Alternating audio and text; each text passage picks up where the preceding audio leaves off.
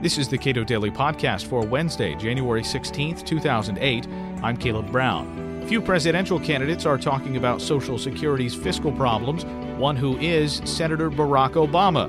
The Social Security fix that Obama would prefer would likely mean a massive increase in lifetime tax payments for some of Obama's biggest supporters. John Samples, the director of Cato's Center for Representative Government, tries to clear up the contradiction. The presidential candidates do not seem to be talking very much about Social Security. Eight years ago, that was a huge issue. George W. Bush essentially touched the third rail. He lived. Why this retreat on that issue? Well, the only one that's talked a little bit about it is Fred Thompson uh, on the Republican side, certainly. American politics pretty clearly has a, a tendency to um, not address issues until they become absolute palpable disasters. That's that's one. And two, we have to remember that there's a big difference in uh, participation rates in elections. People who are retired recipients of Social Security entitlement programs are very active politically, uh, very vocal, and very influential. They constitute a large portion of the the electorate on election day. Young people uh, don't. They are, in general, they're not particularly uh, uh, active. And of course, people who pay some of the consequences of these policies are unborn or too young to vote.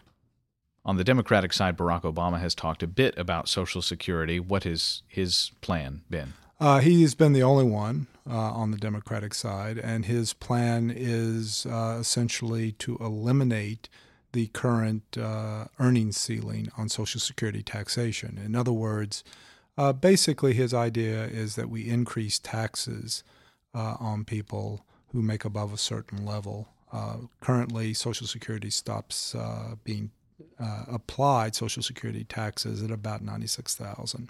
So he would eliminate that, leading to rapid tax increases for people above that level from now on out.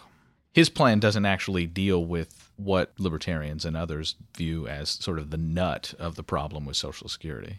The plan uh, from Obama essentially is one that uh, sol- tries to solve the problem by uh, increasing taxation at the and increasing taxes for the most productive people in society at the margins. Very large uh, marginal tax increase uh, in marginal tax rates um, it doesn't deal with Social Security in the sense that it doesn't create ownership for people. It doesn't create some uh, a pension and retirement benefits that they can control. It doesn't reward savings and uh, prudential behavior.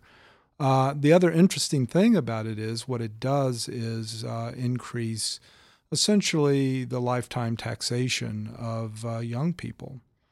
Um, and many of them, of course, many college students are avid supporters of Barack Obama.